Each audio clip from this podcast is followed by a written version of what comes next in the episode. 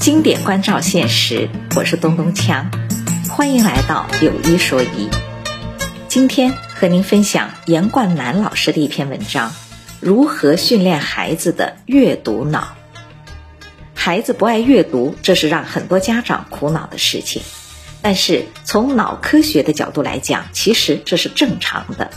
人的大脑并非为阅读而生，要让大脑升级成适应书面文字的阅读脑，需要多年的训练改造才能实现。这种改造不是认知层面的，而是生理层面的。没有大脑生理结构的改变，一个人不可能成为一个优秀的阅读者。脑科学家通过对照研究发现，文盲与阅读者的大脑生理结构存在着显著的差异。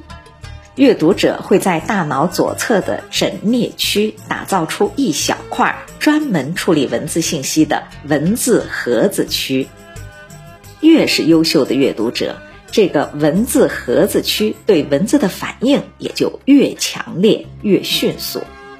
正是因为阅读脑的这种特征，所以孩子其实需要培养才能爱上阅读。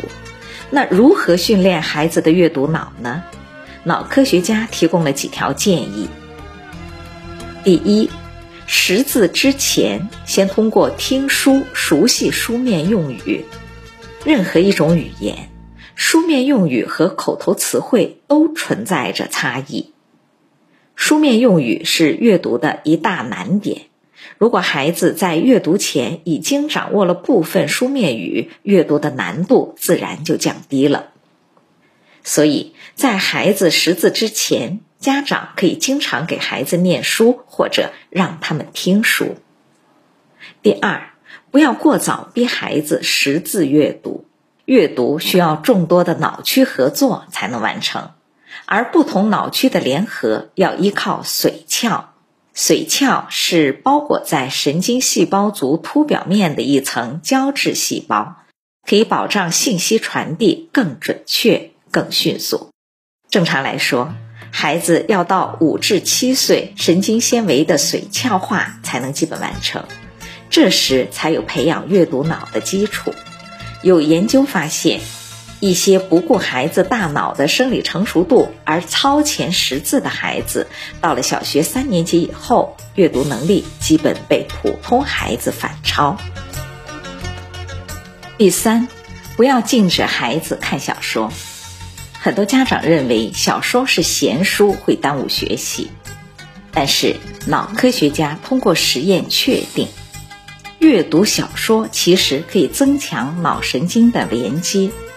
好的小说能够让人感同身受，大脑中的感官和运动神经也会随着角色的活动而不断变化，增强连接，进而，在生理上改变我们的大脑。另外需要提醒您的是，打造阅读脑是个长期工程，唯一不变的法门就是坚持每天阅读，不断刺激，不断训练。教育离不开脑科学。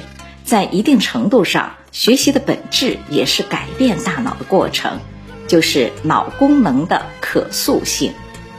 理解阅读背后的脑机制，有助于我们更好的帮助孩子打造阅读脑。